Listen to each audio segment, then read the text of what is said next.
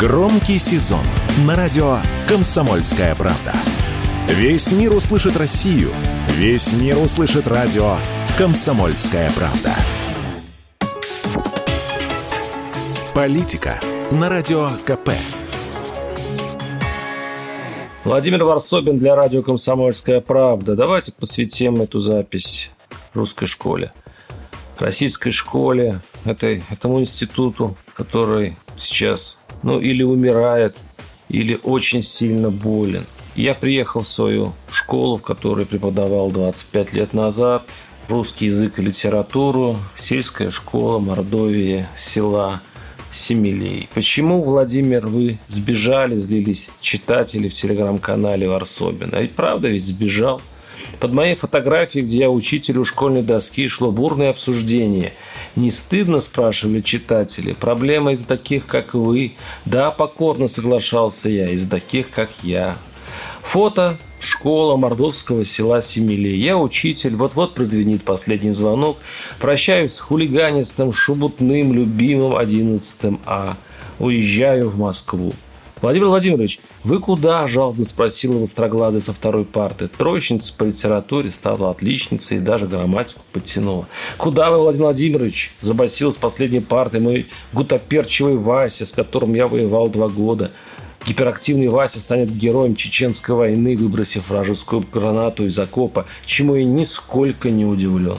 Правда, вы куда? Вздохнул класс. И вот через 25 лет я снова здесь, в Семилее, только в 11 А теперь не 18 учеников, а трое. Хотя сюда сводит уцелевшая молодежь со всех окрестных деревень. «Здравствуйте, дети!» – говорю я.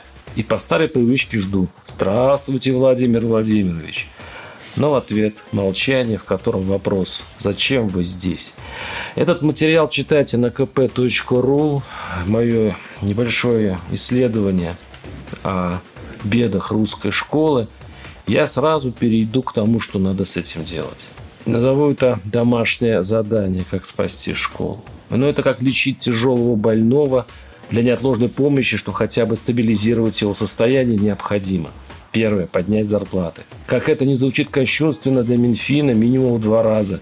Тем более суммы не потрясают. Тех из учителей, кто зарабатывал 25 тысяч, будут получать 50. С учетом инфляции это уже неизбежная мера. Так мы хотя бы приостановим бегство учителей из бедных регионов в богатые. Второе. Восстановить распределение закончивших вузы на бюджетной основе, но с условием пункта первого. Третье. Внести серьезные, а не косметические социальные льготы. Четвертое. Снизить нормативы для учительской ставки, не заставляя педагогов выгорать на работе. Пятое. Снизить норматив – по заполняемости классов с 30 учеников до 20, чтобы учитель был творцом на уроке, а не дрессировщиком. Шестое. Содержать штат учителей, даже если в сельской школе останется 50 учеников. Так сохранится деревня, а дети получат качественно индивидуальное образование. В любом случае, нужна ли в деревне школа или нет, должны решать родители, а не чиновники. Седьмое. И главное. Если государство не будет уважать педагога, не будет культивировать почтение к нему, если через кино, помним фильмы «Доживем до понедельника», «Большая перемена», через масс-медиа не станет кропотливо выращивать идею «Спасибо тебе, учитель». Все вышесказанное будет бесполезно. Варсобин, телеграм-канал, подписывайтесь. Политика на радио КП.